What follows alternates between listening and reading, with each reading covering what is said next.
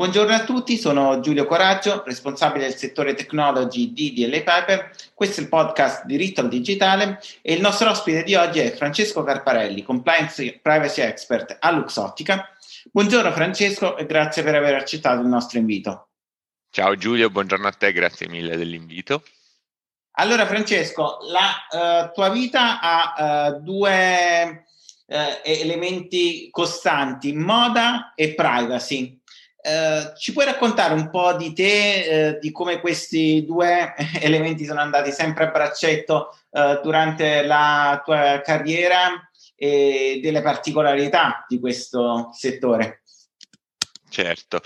allora, um, buongiorno, come, come ti, ti, ho anticipato, come ti ho detto, ci siamo parlati già tante volte su questo tema, l'unione di privacy e moda è stato un caso, un caso fortunato diciamo nella mia carriera, e sono, sono arrivate insieme sostanzialmente. Ho sempre, uh, ho sempre fatto la, l'avvocato un po' standard, quindi le, i grandi classici che può essere il diritto commerciale, il diritto del lavoro, fino a rendermi conto di avere una, una, grande passione comunque per la tecnologia che mi ha portato ad approfondire il mondo della privacy. Di lì Uh, dopo aver effettuato un master presso l'Università di Bologna uh, in diritto alle nuove tecnologie, ho avuto la fortuna di, di cominciare il mio percorso diciamo, in, in azienda tra, in, in UX, um, che oggi è UX Net Porte Group, e lì diciamo, ho incontrato il, il mondo della moda. E è stato, è stato, interessante, è stato, mm, eh, ho incontrato due, due, mondi che mi piacciono particolarmente e, e ad oggi sono, sono in Luxottica ormai da, da quasi quattro anni. E, mm, diciamo, il mondo della moda, del, del lusso sono, sono tutte molto, molto, simili tra loro, quindi nonostante pa- pa- sia passato da un'azienda prettamente digital, quale era Yux o Yux Porte Group, a un'azienda che nasce, mette le sue radici nel mondo più fisico, rimane sempre il leitmotiv comune uh, de- del prodotto e dell'attenzione verso il cliente finale. Sì, eh, quindi, questo mi fa, fa venire in mente, secondo te eh, il mondo, le problematiche della privacy nel settore della moda hanno delle specificità che eh, la rendono eh, unica. Poi eh, è anche vero che eh, stiamo parlando di privacy e moda in un momento in cui la moda sta cambiando del tutto e quindi il mondo fisico di cui parlavi tu sta diventando sempre meno fisico. Qual è il tuo punto di vista? Allora, sì, mh, mm, c- problemi comuni al, al, mondo della moda e della privacy probabilmente dipendono da ciò che ti dicevo prima, cioè la, l'attenzione che va data verso il cliente. Noi, eh, un po' tutti in questo mondo privacy abbiamo sempre vissuto basandoci su anche su provvedimenti del garante italiano che non erano spesso e volentieri direzionati verso Uh, verso soggetti che andavano a fare una che avevano un'attenzione particolare verso il cliente, ma se facciamo se, se prendiamo come riferimento ad esempio quel provvedimento del 2005 sulle GDO che per, ha, per tanto tempo ha guidato il mondo della retention del dato, era un provvedimento che era di per sé incompatibile con quella che è la natura del, um,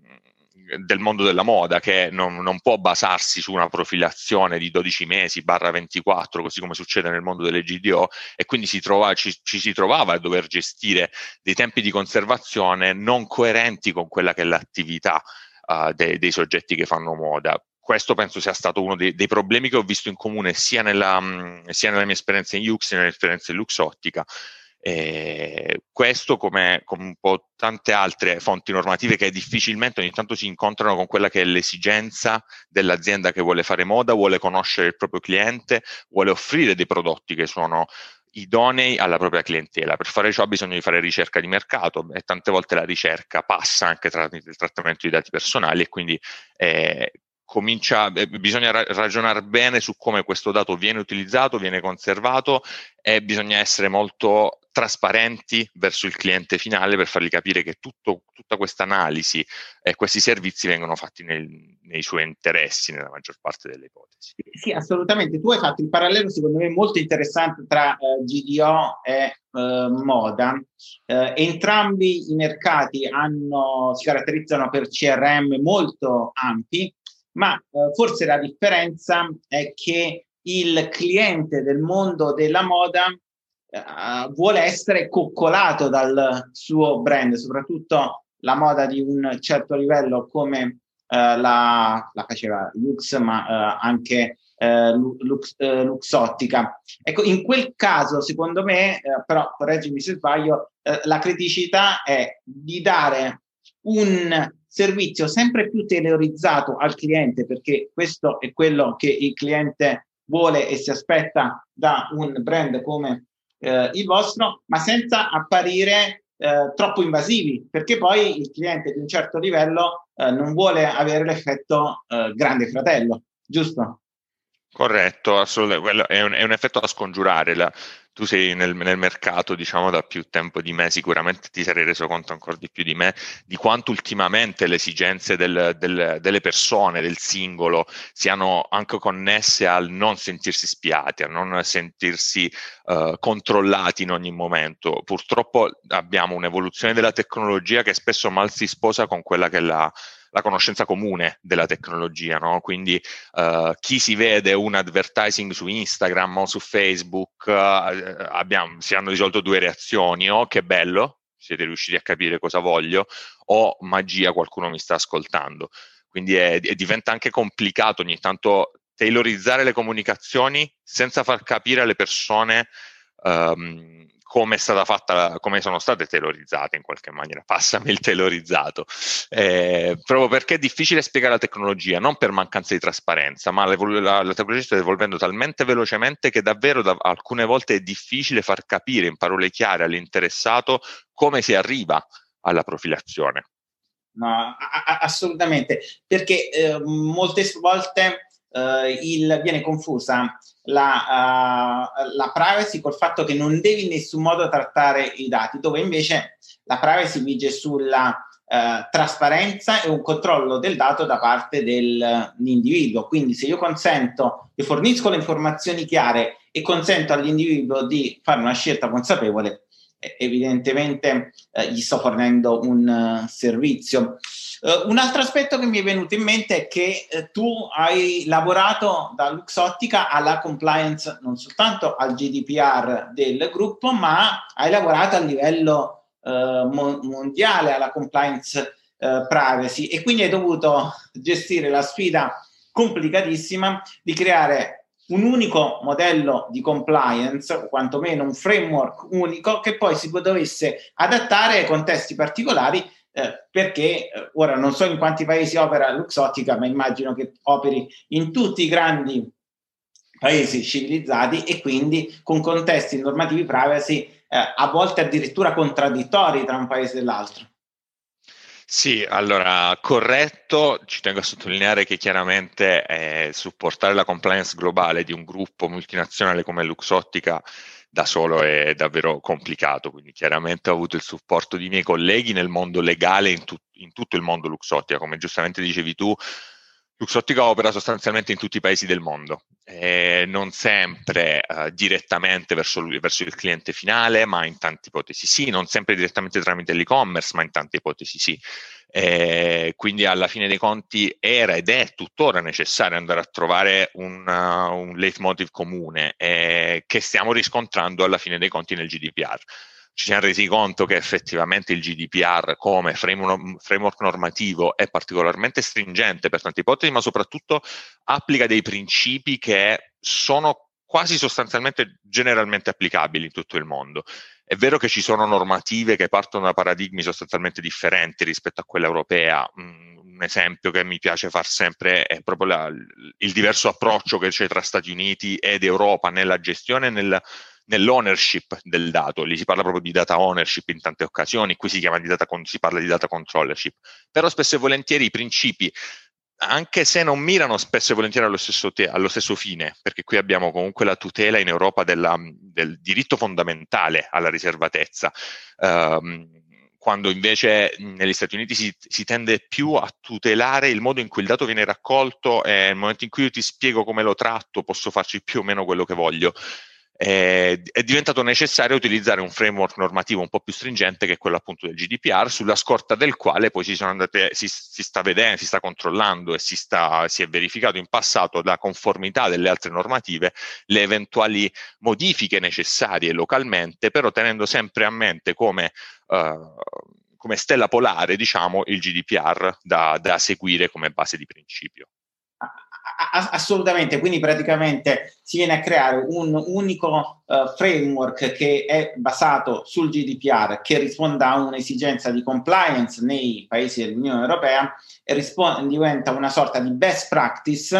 uh, nei paesi non europei con una uh, integrazione con i requisiti locali nelle singole giurisdizioni. In Corretto. concreto, eh, questo vuol dire che in certi paesi che hanno una normativa meno stringente privacy andate a fare eh, un'attività di eh, tutelate maggiormente rispetto a quanto previsto dal contesto eh, locale il,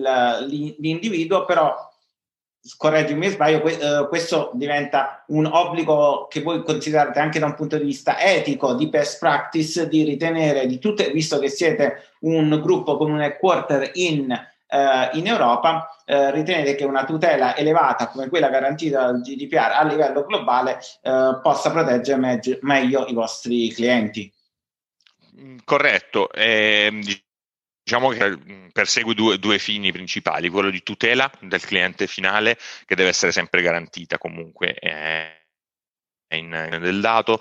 è quello di, un, di, un'esigenza un attimo di trovare sinergie in quelli che sono uh, i, vari paesi, i vari paesi del mondo. Uh, andare a, a, generare probabilmente programmi di compliance autonomi per singolo paese e singola normativa uh, diventerebbe un problema da un punto di vista di tempo e un problema da un punto di vista di gestione poi del dato, perché applicando regole diverse alla gestione del dato per diverso paese, di certo non si può andare incontro a una centralizzazione della gestione delle informazioni, si tende sempre e comunque a tenere le informazioni localmente secondo regole diverse, quindi uh, l'utilizzare un, un, diciamo, un, unico parametro base su cui uh, rapportare la gestione del dato diventa fondamentale nella gestione globale del dato, altrimenti si continuerà sempre e comunque ad avere una gestione locale che non porta quei benefici che potrebbe portare l'utilizzo di una quantità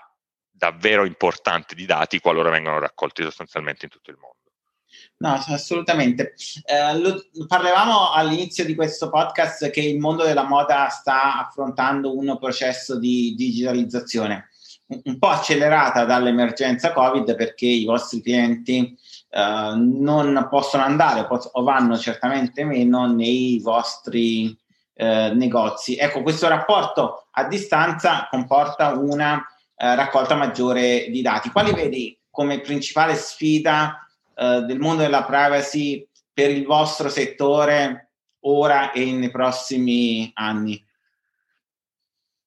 Allora, mh, mm, sfide che vedo in questo settore, ma sostanzialmente in tutti i settori che probabilmente hanno una, mm, una grande commistione tra il, il, mondo fisico e il mondo digitale, è, è quella di ricondurre il cliente ad un'unica persona. Che significa? Significa che in, in, tante occasioni si finisce per raccogliere dati di differente natura a seconda di quello che è il processo di vendita, quindi che ci troviamo nel mondo fisico, nel mondo digitale. Ricondurre il dato di, di Francesco Carparelli che ha comprato nel negozio e di Francesco Carparelli che ha comprato online, quando da un punto di vista digitale sono sostanzialmente due soggetti diversi, è complicato, però diventa necessario proprio per tornare a quello che è il fine primario di questo tipo di aziende, che è quello di offrire un servizio più um, completo possibile, più personalizzato possibile verso il singolo. Sì, perché forse, correggimi se sbaglio, nel mondo pre-Covid, soprattutto nel vostro settore dell'occhiale, che si vede come qualcosa molto personale, perché io voglio vedere come sta sul mio uh, volto, il, l'e-commerce era importante, ma sembrava quasi una appendice del negozio. Essere Corretto. Che, che, io vedo l'occhiale sul sito di e-commerce, poi vado nel negozio, me lo provo e, eh, e, e, e lo compro, uh, perché vedo l'occhiale come qualcosa di addirittura più personale rispetto a un vestito. Eh, invece in un mondo in cui io necessariamente devo eh, creare un rapporto a distanza, ecco, eh, il, deve, dovete cercare di ricreare nel mondo virtuale l'esperienza del negozio, giusto? Assolutamente